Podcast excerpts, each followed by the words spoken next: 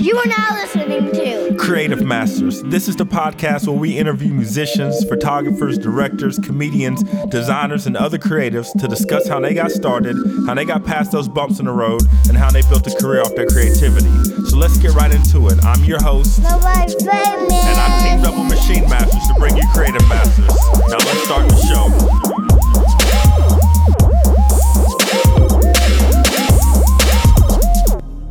What's going on, everybody? This is Reggie, aka Nobody Famous. You're listening to the Creative Masters podcast. Big thanks to everybody who listened to the podcast last week, the first episode with Kareem Fort. If you haven't checked that out, please go back and listen. Also, thanks to everybody who's left a review and rated us on iTunes. We're now available on iTunes, Stitcher, Google Play, and SoundCloud. We also want to extend an invitation for music producers to submit your instrumentals to have featured on the podcast. Um, we post on social media a little bit, and there's um, some directions that you got to follow. So, as well as sending the instrumental, you have to subscribe and leave a review on iTunes. So, a lot of people send in beats, but they forgot to leave the review. So, just a reminder if you want to do that, please leave a review, and then you can email us an instrumental at creativemasterspodcast at gmail.com, and we'll feature an instrumental or two each week and also link you guys up in the show notes so that people can find you. For this episode, we have my dude Jay Rhodes, a very talented music producer and now author out of Dallas, Texas. We talk about a lot of good stuff from the music production and the grind. In this episode, we talk about who he produced for. produced for Talib Kweli, Ab-Soul, Black Thought of, the Roots, The Game. On his Jesus Piece album, we did Blood Diamonds, Lecrae, uh, Welcome to America. We also talk about hustling and connecting with fans and people in the industry, not only in social media, but also offline as well. It's still, like I say, I call social media the matrix. You're going to have to do some things in the real world. Then we get into his new book, These Beats Ain't Free. We talk about how that came about, how he self published, and how he sold over 3,000 copies independently by traveling around the country and spreading the word about it. But what compelled me to write it was I think it was a shortage in the producer community and the artist community as well, like of inspiration and information. These are just some of the things that we talk about in this episode. It was a really cool episode because Jay Rhodes and I have a lot of similarities. We came up around the same time, so it's really cool to dig into a story and learn more about him. But without further ado, here's episode two of the Creative Masters podcast with Jay Rhodes.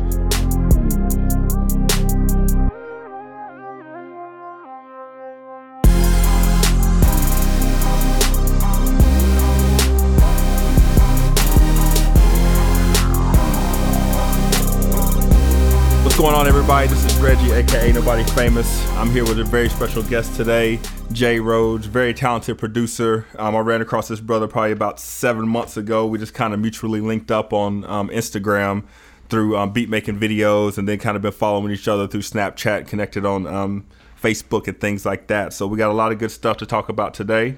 So what's up, my man? How you doing? Man, what's good, man? Uh, thank you for having me. First off, man, and it's it's dope. You say you connected with me about seven months ago, but just the power of music. I think I heard heard about you probably about three years ago and all of the dope stuff that you do, man. So it's, it was a blessing to finally connect with each other. Oh, that's what's up. Yeah, you never know who's watching, man, with the internet. So Yeah, you good. never know. And that's how we had a bunch of um, mutual friends and stuff on on Facebook, and we're gonna kind of get to that too in a little bit. But um, you know, give give the listeners a little bit about yourself. Give a, a brief background. You know, where you from, what you do, and things like that. Hi, my name is uh, Jay Rhodes. I'm a producer and now author from uh, Dallas, Texas. I uh, I always, you know, love the arts and, and music. I guess to not go too far back, I in high school, other than basketball, it was rap. With me and my homeboys, we would have uh, just I'm probably dating myself, but we'd have two tape players. One of them had an instrumental, and the other one would be blank. And you know, you couldn't mess up, so you know, you'd be trying to overdub and redub them and stuff. So that kind of started my recording you know my, my recording career i guess. But then i came to college and you know i started taking rap more serious. And that's kind of what i was doing was a rapper. My homeboy that i met at school was the producer. Mm-hmm. um, my homie left school so i was a rapper without beats. So i started seriously getting into beats about 2003 like hey this is really what i'm gonna do. Um, fast forward now just stuck with it. Um, and you know throughout the years i've been blessed to you know produce for talib kweli ab-soul black thought of the roots the game on his jesus piece album did blood diamonds lecrae uh, welcome to america Mm-hmm. um, royce the five most most recently royce the five nine tabernacle. That was a number one rap album as well as the game and lecrae. And lecrae it, it was a blessing. He was number one on billboard period. So been blessed to win Billboard Award, Stellar Award, Dove Award. I almost won a Grammy, but I almost don't count. Um, other than that, man, um, just just some blessings, and, and it's all due to perseverance and seriously, seriously pushing in the game, and got a lot of more cool stuff coming this year musically, not just not just musically though. Though uh, touring with my book, mm-hmm. doing a lot of cool things for movie, television, and you know working even outside the box with marketing companies, and just doing a lot of cool things. So that's kind of it's kind of the fast, uh, quick story, but just you know, branding myself in this music industry, and it's just, it's a marathon. But I see every year, you know, my stock rising, and that's you know all hard work and effort. So that's me. Yep, it definitely takes time, and that's that's crazy. We kind of got some parallels because I started off um, rapping as well, and then mm-hmm. I, didn't, I didn't have beats. So I was just like, let me learn how to make beats, you know. So then yep. I started making beats, and I just kind of shifted from from the um, the rap side to the beat making side and kind of stuck with it from there. So it was about mm-hmm. the exact same time around 2003 when I really got serious about making beats. Wow. wow. So uh, so yeah, we we probably about the same same come up time for sure. And congrats on the uh, you know the number ones and everything like that as well, especially Thank the most you. recent Thank one. I saw you. you posted on that. Um, so let's go into a little bit about the music side and the production. I know you mentioned you had the two tape decks and things like that. so, so tell me about uh, you know when you really got serious about making beats. What was your what was your setup like at that time around 2003? Well, uh, about 2002 ish, three ish, my setup was real meager. It was I had a PC back then, mm-hmm. and it was Reason, Reason two. It was Reason something. So I started off on Reason, mm-hmm. and it's so funny. Like I had all these great ideas, I had no idea how to put them down. I remember my first beats that I was so happy about at least my first one at all, it was like a, a five minute production the whole way, and I think I didn't even know what quantization was at that point. So I mm-hmm. think the beat was 120, but in my head, I thought I thought people really production wise, I thought they played it out the whole way through. Yeah. So uh, it may have been at 120, but I was playing it at around 80, 85. So then my homie he taught me this concept called uh, you know the metronome and mm-hmm. quantization a little bit. So my next few beats they, they they became doper and doper but still i was still a rapper at that point and that was just something i was doing for fun so um, with my disbursement checks because i went to unt like uh, I used my disbursement checks not for probably school related stuff. I bought my real setup. Uh-huh. I bought some monitors, some of my monitors that I still have in my home setup to this day. They were some event TR6s, I think I forgot what you call them. And then I got a MIDI controller. Mm-hmm. And, you know, from that, I was really start learning Reason, start learning Reason. And then I elevated as the years went on to like, I started using Sonar, Link with Reason, and I had an MPC. So I kind of went backwards. I was like, okay, I went from software to an MPC. Mm-hmm. And then uh, years later, I got uh, an Apple computer that I was using for video stuff for the most part. But then I was like, man, let me use this for some music. So I got Logic I got a machine, and then I haven't turned back from Logic or Apple on my machine since. And um, and that's pretty much you know I guess the kind of uh, evolution of my setup. I use a lot of VSTs like all Kontakt everything. Use a lot of stuff in Kontakt, but yeah, it's, it's pretty much uh, there now. I kind of I've dabbled with Ableton a little bit, but not too much. But for me and my setup, and for you know, because all DAWs essentially do the same thing, mm-hmm. but Logic and Maschine and all that stuff for me is just really my comfort zone. So that's where I'm at right now.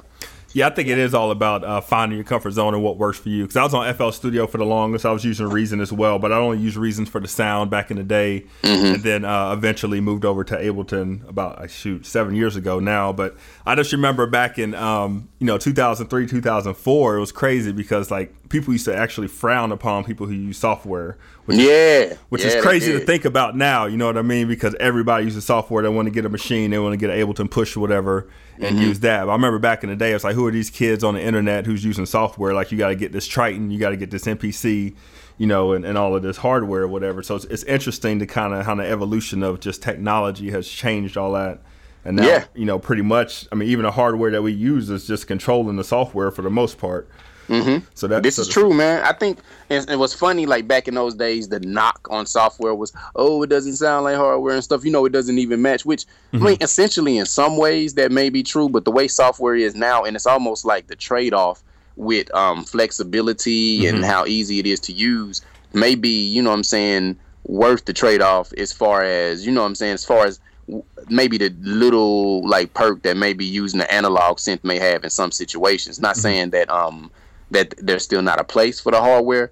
But it's just like really, man, and, and some of the stuff that they're doing with the software, they never have done with like a hardware keyboard. Like when you think about the symphonies that they can sample and stuff Oh, yeah. with with the software, like there's never been like a keyboard that can do some of the things that these, you know, like 200 gigabyte software programs are writing. So it, it's really uh, evolving. Yeah, and it's always exciting too because now I just look at even kids just on YouTube, Instagram, and stuff. It's like, man, if I would have had that when I was like man, 12, 13, you know come what I on, mean? come on, So- man. like exactly. Yeah, and I think that's a big reason too why uh, it's kind of like a resurgence of good music because I feel like in the mid 2000s everybody was like, oh man, music, you know what I mean? It ain't what it used to be and blah blah blah. But it's like now it seems like something new comes out every week that's just fire. So um, Yeah, you know, no. I think uh, real quick. I know, I know, we want to get to some other points. I, I think to that point too. I think it's a, a gift and a curse because you remember, like quote quote, back in our day, like if you wanted mm-hmm. to make music, you couldn't just just get a program and make it. You had to really buy stuff. You had to save up. You know, it was a little mm-hmm. More cumbersome to become a producer back in the day, Yeah, which I sure. think kind of had the people that was you know more serious about it there. You know what I'm saying? But at the same time, now like I think it's pros and cons. That maybe it's some geniuses that's making music now that maybe you know didn't know they would be geniuses because they just stumbled upon the program. But then Mm-hmm. it's also some people that maybe you know what I'm saying maybe don't have the musical chops that you know kind of are diving into it. So I, I think it's a gift and a curse in both aspects. Yeah, definitely. But I mean, even back in you know the mid two thousands, like when I was starting with software, I look at a lot of cats who maybe been older and had jobs. and They Yeah. would go spend ten thousand dollars on keyboards and their beats Yeah, sound you right. horrible. So you know, what I mean, it You kinda, right about it. It kind of works both ways. You right But uh, I mean, I guess moving on, like what as you started progressing in in your uh, music and everything like that, when did you kind of decide like I want to be a producer? Like this is what I want to do. Um, I think like in my college years, about 2003, I was like, okay, yeah, I'm here, but I mean, it's computer science, but I suck at computer science, so I'm finna be an artist. I mean, that was around two, 2003. So me being a producer and all of that stuff, it was like I kind of grew up in the Kanye West era in, in college. So he kind of made it. You know, I think Q-Tip and some other people before him, you know, were the, were the rapper producers, but Kanye kind of brought it to the forefront in the mainstream type of way. So I think around um 03, 03, 04, man, I was like, hey, this is what I'm gonna do musically. Now, production coming all the way to the forefront, it changed because you know, as a rapper, it was cool, but at that time, it wasn't as many producers just on the scene. So being that guy that produced beats, you just became real cool and real amazing and whatnot. So I started gravitating towards it because even back in the day, even when I was just getting a couple hundred here and there for beats in college, it was something actually that people were really willing to pay for, way more quicker than a verse or something or a feature or something like that. Yep. So I started seeing just the coolness and what being a producer really, you know, kind of meant. And you know, back then there was a uh, bigger budgets, a lot more, you know, lucrative things going on. So I was like, man, when I get my first placement, I'm gonna be rich, you know, because it's not that I did it for the money at all, because I loved it. But um, yeah, around 04, I started really saying, hey, um, this rapping and all this other stuff I'm doing is cool, and I'm gonna continue to do it. But this producing is what I'm really gonna push, just because of you know what I mean, like the different circles that it gets me into. So around 04, 0- 03, 04, I was like, okay, let's get it. Awesome, that's dope. I want to uh, touch on a couple things that you have mentioned there. I guess first, just to like the selling the beats here and there for a few hundred. Like, what were you? Uh, what was kind of like your process for that? Because I remember those days, like SoundClick was popping. Man. So like I had, I remember like I sold my first beat, and then I basically reinvested that money into an ad, and it shot me up to like number seven. on- Wow. On, those hip hop charts, you know, and then after that, I was selling beats every week. I mean, I was like 20, 21, you know, you're making three, four hundred dollars when you're in school. You know, that's a That's little- heavy. yeah. So what were you doing back then to kind of get your name out as a producer when you decided that you wanted to go, you know, full steam ahead with that? Well, with me back in back in them days, like uh, I didn't, my marketing strategies aren't as good, um, you know, in that market as yours were. Were I kind of had to learn, like, cause I tried to do SoundClick, but you know, I wasn't smart enough to invest in the ad and do this, that, and the third. So I was always kind of like at the bottom with SoundClick. I got a few uh, people interested in in my beats on MySpace. The funny thing, the biggest thing I got on MySpace was, you know, Idris. Don't you know Idris Elba. He's Idris Elba. He was a uh, DJ and he Yeah, was yeah. trying to rap or whatever. Like his people reached out to me, but I knew nothing about the business, so I kind of like totally, you know, messed that deal up. I think with talking too much or doing whatever. But anyway, that's the closest I ever came to using my social media in that time for um you know in the early days of social media for placements but around my school and around the city my name kind of started buzzing because i was oh that guy he's kind of sampling like kanye he's doing this like this producer and that producer and my buzz kind of grew that way. It kind of it kind of really grew locally, and then I started kind of using um, my local buzz to kind of promote myself. You know, mainly on Facebook in the early stages. That's what kind of kind of worked for me. So you know, I think you know people would come and I just sell it. I didn't know exactly what the going rate was, but I think you know my first few beats were like 100, 150 mm-hmm. or something like that, and and it just grew from there. So I got a lot of my big buzz from being on a college campus, and it kind of spread back out to my city of Dallas. That's what's up. That's what's up.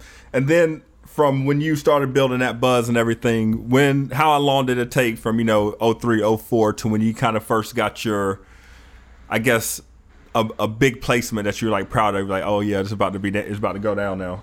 Man, it took a while, man. It took a long while. So what what I would do, like a lot of my homies, um, around uh, 03, 04, some of them they were kind of like moving to Atlanta and they were getting you know placements here and there with like Cherish and maybe Jagged Edge and some mm-hmm. other, maybe Young Joc. They were kind of doing some things, but with me, I think what helps me now in my business is that even though you know for whatever reason God had me kind of getting my stuff later. Mm-hmm. I kind of really started learning branding then. I was like, mm-hmm. okay, well, if this not gonna happen, I'm really gonna buzz up Dallas, try to be the up and coming young Dallas Dr. Dre, build me a music group. I was rapping, you know, I was mm-hmm. kind of pushing those albums. I was pushing out. It was almost like a version of No Limit in Dallas. Like, you know, my music group every month we were letting out another project, so I was buzzing that route. Um, so it took a while for me to even get my uh, official first major placement. It really didn't come into 2012, to be mm-hmm. totally mm-hmm. honest. And before that, like I got, uh, I was working with a producer, and I think Slim Thug ended up rapping and using one of my beats, but I didn't get credit for it. It came out in 20 like 10 or 2011, mm-hmm. but just due to the situation and me having to learn the game, like I didn't even get credit for it. So it took a while from like starting to act. And plus, I'm from Dallas. It's a lot harder market to crack because mm-hmm. at that time in Dallas, it really wasn't too much going on. But short story long, and to answer your question, from like let's say 2004, okay, I'm gonna be a producer. It took to get a big major official you know, placement with credits, it took about like at least seven and a half years for that to happen. Mm-hmm. And and I, I know exactly how that is. because I tell people all the time, it's like the seven to ten years, the ten thousand hours, all that. Yeah. And to me, you know, I, I, feel grateful that it actually took longer for it to come. You know what mm-hmm. I mean? Because that I, way I, I, know how to manage it. I know how to reinvest. I know how to do the branding, the marketing, like you said, you had to learn and everything like that. And I think that's very important. Like a lot of people get impatient about it, especially like the young cats, and they just want to get out there and you know get these placements and stuff like that, and they don't even really know how the game works. And like you said, mm-hmm. you had a Slim Thug song, and you didn't, you know, you didn't have everything in order, so you didn't get credit for it. Mm-hmm. So. um I guess along those lines, how important is it, do you think, especially like for these younger cats who might be listening, who are trying to get into the music industry or any industry for that matter, to really get a a hold of like the actual business side of it. Like they about you know performance rights organizations the publishing just the music industry in general. Like how important is that? I think it's uh very important. With with me i would say like and i would say to any up and coming producer it's all worth it. All it all the times you thinking you're failing it's just another lesson. Mm-hmm. and so i went through a lot of lessons on my way and i still don't know it all but i know a lot you know and i know enough and i keep learning. So is is very is very vital. And I'm not saying that you can't be, you know, rookie of the year and get in there early and do some things. But mm-hmm. a lot of times, if you're not serious about it and you don't know it, you may you may blow up real quick. But how many producers have we seen that have blown up, but you don't hear about from you don't hear from anymore? Mm-hmm. Because and if you if you don't have your ground and your base solidified in this industry, it's like as quick as you get it, then you're gone because you don't have a base. Mm-hmm. So what I will say is, if over the years you solidify your base, there's always room to blow up, but there's there's very far uh, there's less room for you to totally fall off because your base is solidified. Mm-hmm. So all those years that maybe you're not making it, solidify your business, solidify your sound, solidify like the way you speak, and even with me having a nine to five job longer than what I wanted to. I had to I learned my business in those years because I started learning how to talk to people from the other side and how they thought and doing everything. So now I'm not just a producer, but I'm a A1 kind of business just because of all the situations that I've been through. So I'm telling you, if it takes longer, like there's no such thing as an overnight success. And of course, we all want to come right out the gate and have that instant gratification. But ultimately, if music is something that you're going to be doing for the rest of your life, if you do get those seven years, maybe even a decade, to get that base up under you, you'll never fall off, like literally. Mm-hmm. Yeah, I totally agree. Um, and then you also mentioned like you had to learn the branding, you had to learn you know the business side of things and, and everything like that. So how important um, in your journey was like education? Like what did you do to learn about branding? What did you do to learn about the music industry and things like that? A lot of the stuff was trial and error. Um, a lot of the stuff was trial and error. Of course, you research things and you learn certain things, but you know, like when I started getting my first big placements initially, of course they were with um, uh, you know, S1 and SKP, you know, because, mm-hmm. uh, you know, how we hooked up, he saw. And like I say, I tell a lot of people this may be off the path, but a lot of times people like, how do you make it? How do you make it? The main way you make it is by being visible, um, mm-hmm. being dope, and being hardworking. Like, mm-hmm. if you're out there just doing your thing, it's like the connections, like I say, they gravitate towards you. You know what I mean? Yep. It's a lot of times you'll try to, oh, well, let me Google, Google search how I can get here or there. That's top level stuff. But if you making dope music and you doing dope things, the people the people that matter gonna see you. So more than anything, it's just your energy. Be doper and work harder. So you know when doing it, like I say, I I, I got uh, assigned to uh, SKP, you know, Soul Controller Productions with S1, and I learned a lot of the you know top level industry stuff from them. You know, mm-hmm. kind of like, hey, this is this, this is gonna be that or whatever. And over the you know time, you start researching stuff yourself. But I got with some good people that were already doing it, and I kind of learned you know the basics, the, you know the basic stuff, and from there you kind of start building your brand and start learning other things outside of that. Definitely. So um, like Instagram Snapchat, everything. I see you heavy on there, and you are building your brand on there. I mean, like I said, that's how we connected. Mm-hmm. Um, and I've been following you just out. You had me making a beat earlier, just based off of what you just posted about an hour and a half ago. I appreciate so, it, bro. You know, I mean, stuff like that. So how um, how important is that for your brand? Like building your brand, like how how much time and effort do you put into like your social media strategy? I think it's very important for any brand, especially like if you get to the point to where you're Beyonce mm-hmm. or where you jiggy, this stuff don't matter. You know what I mean? Because at that point you, you're you're that grand to where you know what I'm saying you set the trends, you do whatever. But no matter how your talent is, like in this day and age, like I say, man, you have to know how to navigate the social media matrix. Like if you're not using it, and the thing about it, like you can waste a lot of time on there, and if you don't do it right, you can actually hurt yourself. But once you mm-hmm. find your brand and you find the way to promote yourself, like that fine little line and pushing it, you it is very important. And like I say, um, I got way more things going on behind the scenes mm-hmm. than I show.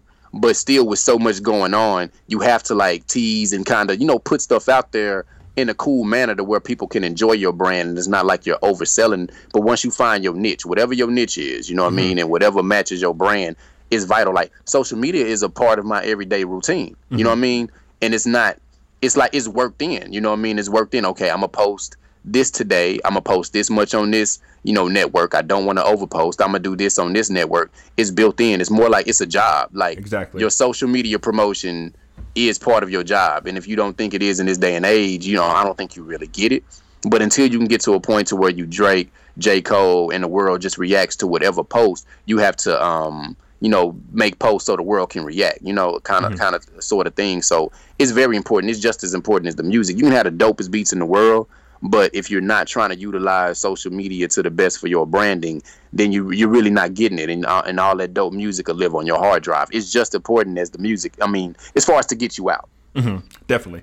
Um, and speaking of like that social media, how do you find that balance of posting enough but not posting too much, not bragging or not, you know, just flooding flooding everybody's feed with stuff, but also being visible and, and staying on top of mind for people?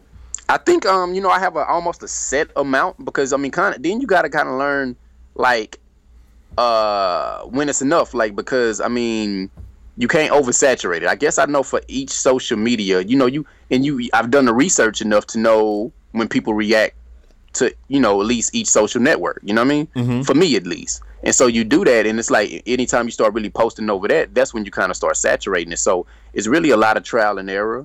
Um, but then kind of once you find that sweet spot, you kind of abide by it as much as you can, you know what I'm saying, on the daily. And that sweet spot may be different for different people. You know what I mean? Mm-hmm. It's like if you're a certain person that um has, you know, a certain type of following to where you could post five times in a day and, you know, you still get the same kind of reaction, then you do that. Mm-hmm. But if you're at the point to where people can, you know, kind of, I, I hate to use the word stomach, but on certain, you know, uh, social medias, if they can kind of really react to stomach to like posting twice a day, then that's what you do. And you kind of it's kind of really a lot of trial and error. But but the one rule that I do is that I say for everything you show, and I'm I'm a you know uh, use Ebonics here, have three mo, Mm-hmm. And I say that a lot of times people can broadcast their um potentials a lot before they come official. So what you want to do is you don't want to try to create fake stuff to take to the social media matrix. What I do is I really try to do real stuff, a lot of tangible things in the real world, to where it's like I got so many tangible things to where I'm like, dang, what am I supposed to post about today? And you kind of like you know, baby feed and spoon feed, you know, kind of social media matrix so that they could be like, oh dang, he's doing this, but they don't know about all the, you know, the iceberg that's under under the water or whatnot. So it's a balance. It took me a while to figure it out, but it's it's working for me now. And as my business grows, I try to just, you know, alter alter it, you know what I'm saying, Mm-hmm. here and there. Yeah, it's interesting because you said a couple things that really caught my attention, and uh, the big one was the research of when you post. Because um, I guess a couple things, like you, you said, Google, and I mean, Google's a great resource. People just seem not to want to use it for some reason, but you know what I mean. Like you can go, Yeah. you can go, and you can search, and there there's been studies on these different social media channels that are going to tell you, and articles written, they're going to tell you the best times and when you should post on different social media channels. And then on top of that, like you said, you've see who reacts to your stuff when and when you get the best response and then you cater your strategy around that. And I, mm-hmm. I think um, a lot of people don't even think to do that or know to do that you know and i think that's important Yeah. because you want to reach those people at a certain time. So it's like mm-hmm. even when i do my beat making videos i just know when my best response is and i usually post around like between 7 and 9 p.m mm-hmm. i know the hashtags i'm going to work and then that's when i get the most views the most likes the most comments and then you know couple emails or DMs come and it's potential money. You know what Exactly, I mean? So exactly. You have to really pay attention to those details and um and cater your strategy around that. That's dope. You say seven to nine. I I haven't tried that slide. I may. I know. I think you're an hour ahead of me, though, right? Yeah, I'm an hour ahead, but I, I kind of look at it like, all right, if it's especially if it's like nine, right? Everybody's getting off work at six on the, on the West Coast. Everybody everybody in between's at home chilling. You know, probably about to watch something, eat some food or whatever, and just scrolling. So you got to think about those times when they just scrolling, especially with the summer coming. You know, you might have some more people right. around those times and things like that. So Okay, okay, okay. I may, I may try to. Yeah, but this, it's, it's fun. Like I say, that you look at it like that and even have that um thought and theme. You know what I'm saying? Because for me right now, like I say, um, you, like I say, you know, me being central, like it's kind of hard. You try to cater to a lot of different time zones and this, that, and the third. But like, yeah, I think about maybe people are scrolling when they get off work and definitely when they get up in the morning. So it's just the fact that you gotta, for some of these social networks, other than Snapchat, that's why I like Snapchat so much. It's kind of like it's kind of like you can do stuff whenever and that's instant. But anyway, um, yeah, that's interesting, and we kind of have the same thought process with that. Yeah, for sure. Um, now investing in your career, right? So early, let's let's kind of uh, break this down into two parts. So like early on, you know, you're hustling and everything like that. You don't have money. Like, what are some ways that you can invest in your career by being resourceful? Because for me, I always like preach like you have to be resourceful in what you do like you can google something you can learn something you can figure out how to do something like video all my video my graphic design all that stuff i learned from the need from mm, music you know what i mean go. i needed to do i needed a cover i needed something for MySpace or whatever so that's how i learned so how important is being resourceful and learning these different things to invest in your career Well, um, I, I think it's I, I think it's everything. You know what I mean? Because like I learned how to produce out of that necessity, and you know that became my main calling card. From being a producer and a rapper without an engineer, I learned how to, you know, you know, l- low key, you know what I'm saying, lightweight mix and master or whatever and record myself and do stuff like that. So that's just another hat that you can wear. Um even, you know, being resourceful as far as your budgeting. I say that in my book. Like the first thing that you could do, you know, just to even leave your nine to five is like, you know, kind of downgrade some things for for the sacrifice or whatever. But being resourceful with your dollars really, really, um, really means everything. You know, so I mean, I don't know, it, it goes a long way, and that that really being resourceful really will keep you afloat. So whatever people's you know resourcefulness looks like. I would say it's a difference between being cheap because some things you have to sacrifice for and get so that you can get money in return. Like it's a difference between being resourceful and cheap, and you know that balance is different for everybody. But definitely, resourcefulness will take you a long way. And like I say, if you even like I say, let's just go to the basic thing you can do if you're trying to be a producer that lives off of music, just your budget. Um, whether you have a nine to five currently or whether you you know step out of your nine to five, your budgeting monthly can be that difference between getting those new VSTs and not being able to get them. You know what I mean?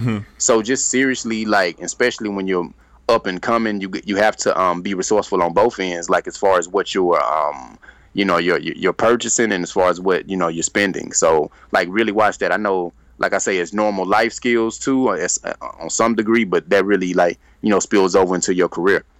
Yeah, I mean budgeting is everything, no matter where you're at in your career, because I mean money can go fast, so you got to really think of think and plan on where you're gonna put money. You got to think ahead because there's gonna be rough times. There's gonna be times when money's slow, and you got to be able, you know, have some money to keep you afloat until the next big thing comes. But let's let's talk about that word sacrifice. Um, I think a lot of producers, like we kind of talked about it with the um, whole social media rapper, anybody, just the whole, you know, anybody who's trying to make it, you know, they they kind of see it like they just see the glamour side of it. But can, can you touch on like an example or two when you had to actually like make some sacrifices to make to push your career forward?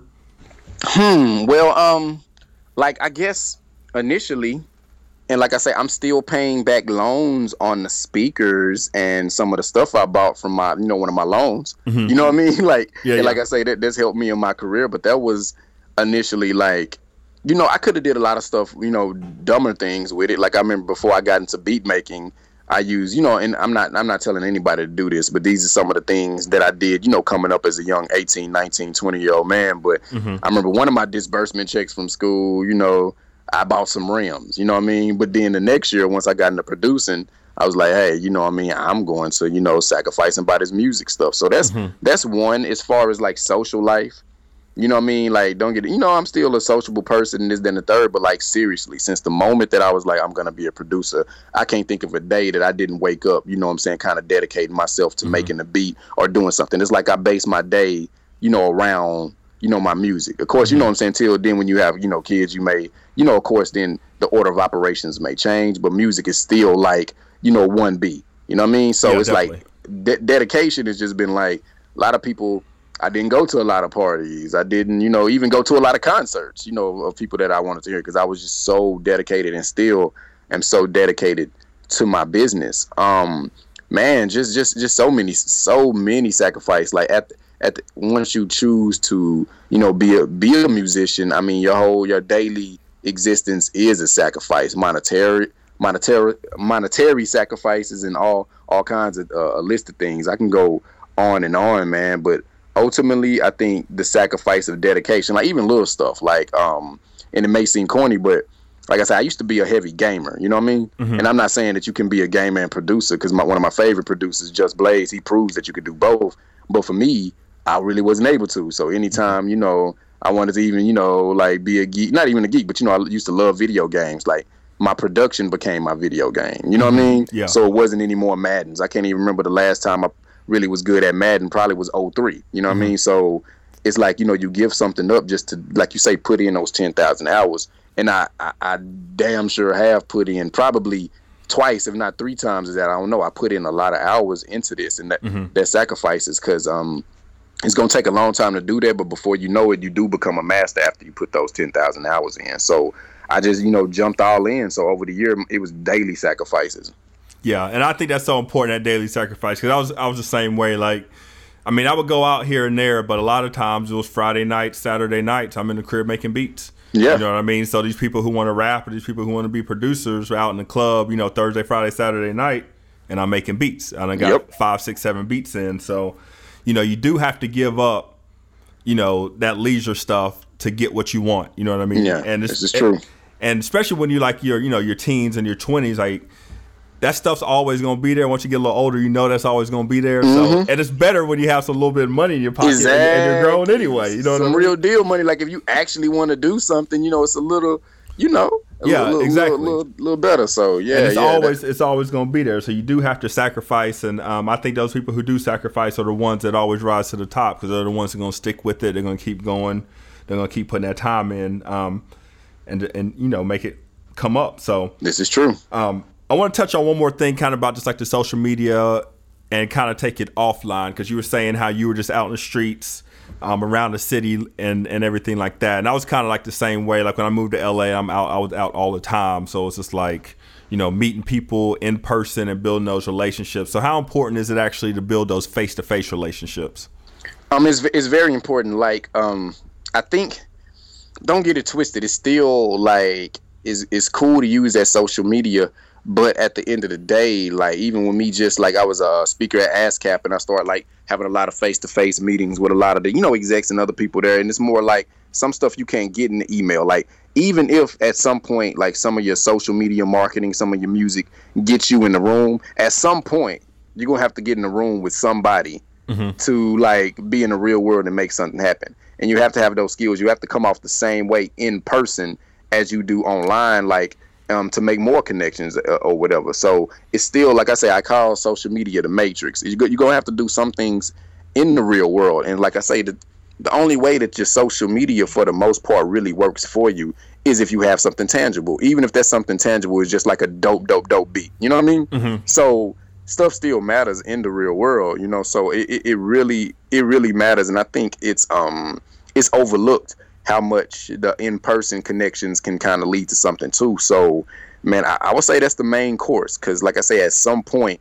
somebody's to cut a check for you. At some point if you're gonna do something, you have to really, um, for the most part, like if you really want to go real far in this career, you can't do it all on the internet. You know? Yeah, nobody's like nobody's cutting checks over DMs. Exactly, they're not cutting checks over DMs. And then, like I say, to still, what's the biggest thing that artists, you know, make their money for? Even if they touring producers or DJs, at the end of the day, what you can't um, beat is that personal connection at a show. You know what I mean? Mm-hmm. Or even if, if you're vibing, get to get a chance to vibe with an artist in studio, it's still that personal connection, and that's something that social media can't recreate.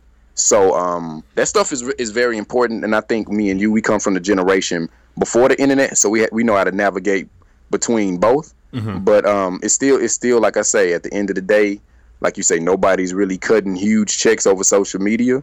So you have to you have to like have that tangible presence in real life. Yeah, definitely. And then um, I guess speaking of those personal relationships, like, are you the type? Because I people people always operate differently on social media. Are you like the type who like responds to comments, like when fans comment, like on your Instagram videos or Facebook and things like that, to build those relationships? I do, but the one thing that I need to change right now is that you know sometimes you like I don't I don't respond like I should, you know, because some this is a thing and it's not um and this can be for like you or any per you know up and coming producer that's kind of moving through the ranks. Like a lot of the times because you really want to touch all of your fans but since you're at a point to where you're growing it's almost like sometimes unfortunately you know you you you're looking for the next fan or the next person to you know reach to. So sometimes, unfortunately, kind of like some of the same way you do with family members, you mm-hmm. can kind of take them for granted. You know what I mean? Mm-hmm. And it's more like, okay, well they gonna be there. I got that family. We look for the next. So I do respond, and I respond. Mo- you know what I'm saying? Like 50 percent of the time. The other time, you know, I just kind of am. You know, you forget it, you get caught up. But I'm yeah, making yeah. a conscious effort to not do that. You know what I'm saying? Because because even at, at this level, I should be able to respond and interact with every single one of my fans. You know, even though it's gonna be hard because you all, you know, we both are like real super busy. But at the end of the day, like uh, I'm making more of a conscious effort to as much as possible, like not miss any comment. You know. Mm-hmm. Yeah, I so, think you know I think it's important to build those relationships because you know you never know you're out somewhere and you know someone's like yo man i follow you on instagram or something you know i'm a huge fan of your work and it's like oh mm-hmm. yeah like we, we we chopped it up a little bit or whatever so i think it is it's i really you know admire and respect those artists who do do that or just business exactly. people in general because you mm-hmm. know people are busy so you know even if you get to half of them that's still more than a lot of people do mm-hmm. and i'm I mean? real good like you say in real life like i'm t- I'm, I'm about 100% if somebody like comes up to me hey i got this i do whatever because I, I really actually enjoy that like i love talking to people that enjoy my music and that you know really are a fan of me. So in real life, I'm I'm real good with that because it's genuine. But like you know, like I say, sometimes on the social media you can kind of get sidetracked, but not enough. But I'm real big about um, communicating with you know my fans or people that support me. That's dope. That's dope. Um, so let's kind of change gears a little bit. Um, let's talk about the book. Like what okay. what compelled you to want to go from producing to to writing a book about production? Man, um, I, I would say that around this time I was thinking about it probably a little later, but I was going to a speaking engagement at SAE Atlanta, which I'm returning to SAE SAE Atlanta in June, and hopefully we can hook up. But it was like they asked, they was like, "Hey, what you want to talk about?" And I was on a speaking circuit for a little bit, doing the you know make your passion your paycheck thing, mm-hmm. and I was just like, I'm gonna write a book. Like before I was anything, I was a writer. Even before I was a rapper, I was a writer. Like I used mm-hmm. to be in poetry classes and I got good in English and stuff. Like I always was a writer, so it was nothing to do. But what compelled me to write it was I think it was a shortage in the producer community and the artist community as well. Like of inspiration and information. Mm-hmm. And I always like to do stuff off the beat path. And I'm not so it was a lot of drum kits and other stuff, which is cool, but I know me. That's not my passion is in that stuff. Like, you mm-hmm. know, it's not I'm a I'm a user more than I am a like, you know, stay around and tweak and do that stuff with drums. So I was like, man, I want something that's true to my brand. But even with the summer camps and all the stuff that I used to do, I was always somewhat of a music educator. So I was like, it makes sense to add author to my brand. Mm-hmm. First of all, to help people in the build, but you know, like to really, as we grow, trying to be young, you know, moguls and entrepreneurs. I was like, you know, this is one thing that I really am passionate about and that can build my brand. So, as far as total writing time, maybe you know four weeks, maybe six to seven weeks total from start to finish. Because you know it's it's a quick read, but it's pretty intricate. And um, I wrote it. I didn't know how well it was gonna do. I knew it was gonna do pretty good. I put a little organic promotion behind it, and I mean, in less than a year, it sold over three thousand copies, like digital, audio, and hard copy. And so that's that's really saying a lot. Plus, with the speaking engagements and stuff, it's really like a dope avenue that I'm growing. And I guess you know to finish off the book point, like I say, I know like my book came out before like Tim's, L.A. Reid's, and you know um Lecrae's, and a lot of people. Not saying I know they had that idea too, but it's just cool that I was thinking on that level. And now I see a lot of other people, you know, kind of like coming with the books, which is cool because it's um it's always a market for more education and stuff like that. But I always try to be on the cuffs of the trend, trying to do it, you know, first in essence. So I think that really kind of helped my cause as well. Like throwing it out there when people was like, "Oh, what a book! That's something different." So um, it, it really came together, and, and it's a blessing that God has it going so far. Like it's been sold in so many different countries, from like Afghanistan, um, Canada, uh, Peru, just a lot. I think Peru. What is it? Uh, uh, um, uh, yeah, Peru. I think, but just a lot of different uh, countries, and, and that, that's cool that I did that all starting um, from Dallas. So I'm very excited about the book success. That's what's up, man. Congratulations on that. Thank you, brother. Um, Thank you. Is the whole book project is that c- completely self-funded and self-published? Yeah, it's self-published because what what I wanted to do was I didn't want to go, you know, in essence, at publishers' doorsteps. I knew what it could do. You know what I mm-hmm. mean? I knew what I, I'm so used to pushing my own stuff that I didn't want to sell publishers on it. Mm-hmm. I just wanted it to do the numbers, and then potentially, you know, publishers would come, and if the if the money was right, it's cool. Mm-hmm. I did it like it sold a lot on Amazon, but I did a lot of it primarily through my site, so I had the numbers to back it up. But I mean, I'm serious. Like it, it did very good on Amazon too. But if I would have, um, you know, it was a gift and a curse. I think if I would have pushed all of that stuff to my site, we would have literally had like the number one music book in the country or something like at that time. So that's cool to know. But at the end of the day, um, I'm still happy that I did it through my site and I did it the entrepreneur way because, like, it really, um, man, like, I- like I think now, you know, whenever we do another series, then we can really show publishers if we want to go that route what is done and what it what the movement was able to do show them the pictures and we have like a real real real following behind it now That's that's very dope, man. And uh, speaking of like the whole entrepreneur route and everything like that, what would you tell just a young creative, no matter you know what their discipline is, um, who wants to do something, who's kind of like waiting on somebody to give them permission to go do something? Like you didn't wait for a publisher to, to do this book. You wrote the book, you published it, you went out there and you sold copies. So what would you say to someone who maybe has an idea and is kind of hesitant about it because they're kind of waiting for somebody to give them the green light to to make that move? I think I think you said it right there. It's like you can't wait for people to give you permission to follow your dreams or be successful. You know what I mean? Mm-hmm. Like people may tell you to do this or do that or whatever. You just have to do it yourself. Like people never will. You know, like I say, you know, um, with Kanye, you can love him or you can hate him, but they, you know, people barely gave him permission to be a producer. Then he did that. Then they wouldn't give him permission to be a rapper as well. You know, they was like, nah, this, this, is that. But he had to go out and show and prove, and that's what you have to do sometimes. Like a lot of times, people won't get it, and a lot of times you do just have to go out there and do it yourself. But it can be way more rewarding on the back end. But like I say, man, I'm um really a lot of times more people in this world, unfortunately, are followers, and you have to show them first. So anything you want to do, it's a way to do it and it's a way to do it yourself if it has to come to that. You know what I mean? So wh- whatever the case is, just go get it. You you, you pretty much sa- said it, and I like the way um you said it. Like you can't wait for people to give you permission for your dreams. Like okay, that's cool, you can do that, or you can nah. You have to go like put a lot of energy and efforts on the back end to be like, hey, this is what I really believe in, and you just got to get it yourself. And if you continue to go for it, like it may be a year, maybe a month, maybe ten years, whatever it is, you gonna get there if you're talented in it and you continue to move forward and you know just go all out. Yeah, I think I think a lot of people don't uh, they don't understand. Like even people close to them might doubt what they're doing. They might not get. They might not even necessarily doubt them. They just might not understand it. You know what I mean? Because you go back in the past, it's like you go to school, you get a job, you work this job, and that's that. You know what I mean? So when you want to do something off the beaten path, a lot of times people close to you might not even understand it. So you got to really have the self confidence and and know deep down that you can do it and put in that work so you can get to where you need to be. And then later on, it makes sense when they see the number ones or the plaques on the wall or whatever. But uh, you know, I mean, just really got to put that time in. Yeah, this is true. This is true. Got to put that time in. That's what it all boils down to is um working harder and being better. Because at the end of the day, I mean, if you want real longevity in this game, you know, you you got to have a certain you know talent and, and dopeness about you. Because people see, you know, at least most of the time, you know, what I'm saying that's what it really takes to have longevity. And then you got to outwork from that point. It's a lot of people with talent now you got to outwork those people, you know. So mm-hmm. it's pretty much like I think those are the two main ingredients that a lot of times are lost in it. We think it's some secret formula, but it's really just being doper at the end of the day and working harder. Mm-hmm. That's kind of like the two things that you can control. And so if you just work on those things, then you can make your your, your own luck and blessings with the others. Definitely. And speaking of like being doper, um, how how do you try to grow every day as a producer, as a person, as a businessman? Like, what's your what's your ways? What do you do to to make yourself better every day?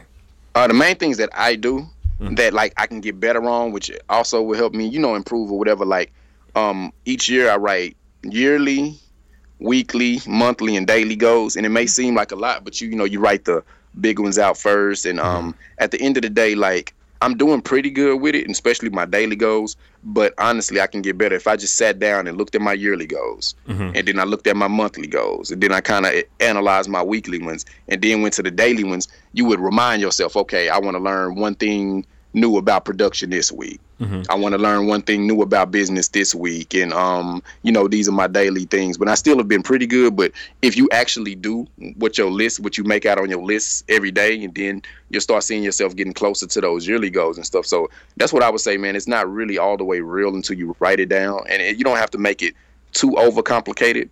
But when you do your goals like that, it's like you actually are working towards something tangible. Mm-hmm. And when you do that, like you know, you may you know you know you may exceed it, you may just come close, but at the end of the day, you know, you're steadily uh, pursuing something every day. You know what I mean? Exactly. Like every day you're pursuing something, and it's like that's kind of what makes sure you're successful. If every day you built upon, you know what I'm saying, what you did the day before. Yeah, and it's very, very important to write your goals down. I mean, because you can you write them down, you visualize them, you internalize them, and then like you said you work towards them every day and it's like the next thing you know you know i mean you look up six months later it's past and you know i mean you have accomplished even if you accomplish half of what you've written down there's still a lot more than what you would have did if you didn't write the down write write down your goals and have done nothing so mm-hmm. you know it's very important to do that um, so I see you out here hustling a lot, going to different uh, the SAEs and everything like that. Are are you booking all of these engagements yourself?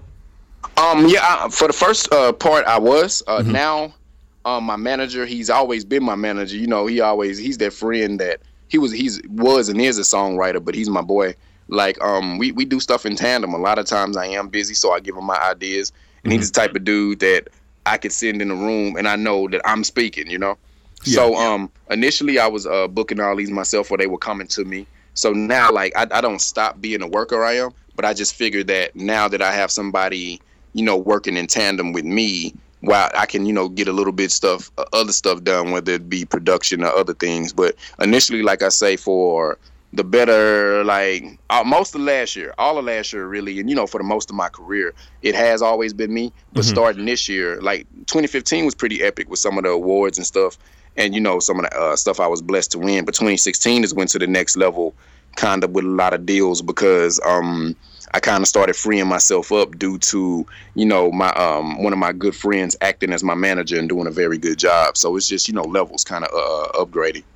Yeah, that's cool because I mean the same way was kind of like my managers. Like we're really, really good friends, um, and I was so involved in just my own career. Like I was doing everything, so it's like it was more of like a team or collaboration effort than it was like, oh, this is my manager. Just you know, I was always heavily involved in it. I think that's important to at least have you know your finger on the pulse of what's going on in your career, even when you start to delegate some of those responsibilities to, yeah. to other people. Because at the end of the day, it is your brand, it is you. You know what I mean? So. um, you know, you have to build that trust with somebody, and if you have that trust there, then like you said, they can go in the room and you know it's yourself talking. But, Exactly. But at the same time, you still know what's going on, and um, you know, you got your, you know what, you just know what he's gonna do for you. You know what I mean? Exactly, exactly, and that's that's just how it works out, you know. Mhm. All right, so I got a few more questions, man, and we'll wrap up. But um, Okay. I know you kind of touched on it a lot, but what is your definition of hustling? Um, I guess, man. Um, just like, and it's gonna be generic, but just going, just using. This is what I using all of your resources to the to the best of their ability in a sense that, like I say, I have a certain reach, I have a certain fan base, I have a certain thing that I can do. But what I do think I do is I make all my stuff work together better than most people. Mm-hmm. So whatever my reach is, I think I'm able to almost maximize it due to my hustle and due to my, you know, my strategizing and putting it all together so that, you know, even with me with let's say my 5,000, you know, 5,000 to 600 whatever ratio on Instagram or Twitter or whatever it is, I can I, I at least double what it may be due to the way I hustle. You know what I mean? Mm-hmm. Like my actual reach, I kind of like to me it's just it's just maximizing whatever you have and then you know getting more from that so that's kind of my version of hustling because that's what i say i do. I see people maybe with you know maybe you know i'm saying more skins on the wall more placements in some areas or whatever but with my placements you know which which is a nice amount at this point. I got some more coming this year or with my you know my awards or whatever i have working for me i think you know what I'm saying, whatever weight class I'm in as a producer, I think, you know what I'm saying, pound for pound with my hustle, I'm kind of outworking people with whatever I have, I use it to make tangible stuff come from it. So the more I get, the more I know how to use it to, you know, maximize that. So whatever class I'm in due to, you know, my hustle, my years in the game, and you know, sometimes to be where you want to be, you just got to hit that major, major home run, which I haven't all the way hit yet. Mm-hmm. So for whatever I do have, you know what I mean? I think I really maximize it to its fullest. And you know what I'm saying? I'm always looking for ways to maximize it. And I think that that's hustle. You know what I mean? Like whatever you have, use that to go get other stuff. And then when you get most stuff, learn how to utilize that. Just max out. That's dope. And you kind of said something that kind of uh, gave me another thought real quick. So you said about like hitting that major home run and things like that. So how do you decide what is like success for you? Because you know everybody's not going to be like Timbaland or Pharrell, right? Yeah. But you can make a living off of your create your creativity, your passion, right? So how do you define like that success? Like I know everybody has a, a different definition of success, and a lot of times, especially like the younger cats, because even when I was younger, I would just like look at Pharrell or look at you know Kanye and be like, that's what I want to be. Man, you but said it. you know what I mean. At the same time, you- when you backtrack, it's like okay, I can be myself and I can make a living off of this and be successful. You know what I mean? So how do you find that balance of you know defining success and and reaching the goals that you want to reach and not defining it by somebody else's success?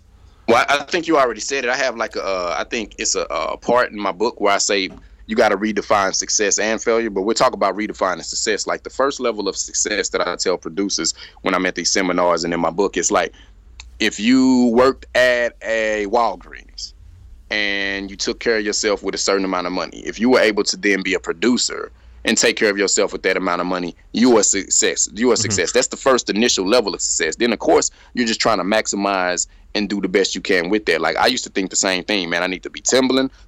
I need to be Pharrell. I need to be this person or that person. And if I'm not, I'm you know not successful. Used to try to go for that home run out the gate, and don't get it twisted. That is success, and that's still what I'm aiming for. Like not just like them, but I want that level for me at some point. You know, but you work mm-hmm. towards it. But that initial level of success where people can that's tangible and it's not like something impossible to do is to be able to make you know, average, like basically do it full time. If you can get paid for it and do it full time, that's like 90% of it. That's the first initial level of success. And that's the measure. that should be the initial measure of success for every producer. Because once you do that, then you're ahead of the curve of so many people in the world that are working in the system. And um, nothing wrong with a nine to five job, but you really have to be blessed and you have to love what you're doing. And if anybody is doing what doing something that they don't love for a living, that's kind of like a real hard life. So once you get able to, once you're able to transition and do what you love for a living and get paid for it, you are very successful. Yeah, that's how that's how I look at it too, man. Because like even now, like I work a nine to five at, at Home Depot, but I'm taking photos and shooting video all day. You know what I mean? And they exactly. You know, what I mean? And I love taking vi- I love taking videos and, and, shooting photos. So that's successful. You know what I mean? That's, and that's like, successful. And then I can come home. I can make beats. I can go shoot. You know, an engagements engagement shoot for a couple or, or whatever I want to do. You know what I mean? Mm-hmm. So, and like I say, that's that's the way you do this. It's like I say, you're you're doing your passion. You know what I mean? Mm-hmm. Like that's what it's about. So like that's that's success. You know what I'm saying? You're putting art into the world. You're doing what you love for a living. The success is different for different people. It doesn't your your success may not be my success or vice versa. But as long as you love what you're doing mm-hmm. and you wake up not dreading the day, you exactly. good. Yep. And I think that's what a lot of people need to understand. And I hope that they you know take from this is that you have to, like you said, you have to redefine your your view of success. You know what I mean? So yeah. uh, to, to wrap up, uh, where can we find you at online? Your Instagram, Snapchat, all that kind of stuff. All right, um, my Instagram and my Twitter are J underscore Rhodes, R H O D E S. That's J underscore R H O D E S. My um Snapchat uh, is Vintage Rhodes, V I N T A G E R H O D E S. I also think you can find me under J underscore Rhodes. I think you know you can find me under either. And my um my my uh, Facebook, I'm I'm on there too. It's under I got I got my band page J Rhodes, but I'm under my my regular name, you know, Justin Rhodes. I'm kind of using I use that the most. And uh, the main thing you can hit up is vintage V I N T A G E Rhodes. R-H-O-D-E-S dot com. That's where you can find the book. Um, you can find the apparel, and you can keep up like a real quick synopsis of everything that I've done and everything that I'm doing or whatnot. It's a real cool way to stay in touch, stay connected. Um, join my email list, like I say, buy the book, buy the apparel, and just stay connected with me. Dope, man. I definitely appreciate you coming on. It was a very dope conversation. Appreciate and, you um, having me, brother. Yeah, and you know, I think that a lot of people are going to get um, some value out of this conversation for sure because it's always interesting to just hear people tell their stories, but also tell you know not just the top level stuff, but that that underlying like nitty gritty day to day grind stuff that really makes right, a person man. successful. So I definitely appreciate you telling your story, man. And um, yeah, if you got anything else to say, anybody shout out, feel free. Man, um, man, thank you, thank you for having me. Um, that's that's pretty much it. Anybody that uh, checks out the podcast, like I say, stay in touch with me, please. If you if you like what you heard here, there's a lot more in my book. Very proud of that. I mean, check out my site. You know, placements coming with, you know, dope artists. Check out my musical work. Got a lot of cool stuff coming. So thank you guys. Thank you for having me, and thank you guys for listening. All right, that's it. This is Creative Masters. All right, peace, peace, peace. So there you have it. That's episode two of the Creative Masters podcast with author and music producer Jay Rhodes. Be sure to check him out on social media as well as buy his book, These Beats Ain't Free. Again, if you want to submit your instrumentals, Creative Masters Podcast at gmail.com, as well as leave a review and rate us on iTunes. Um, also, follow us and subscribe on iTunes, Stitcher, Google Play, whatever your choice or preference is. You can also find us at Creative Masters Podcast on Instagram, myself, and Nobody Famous on Instagram and Twitter, and then Maschine Masters on Twitter and Instagram at Maschine Masters. Until next week, this is Reggie. Peace.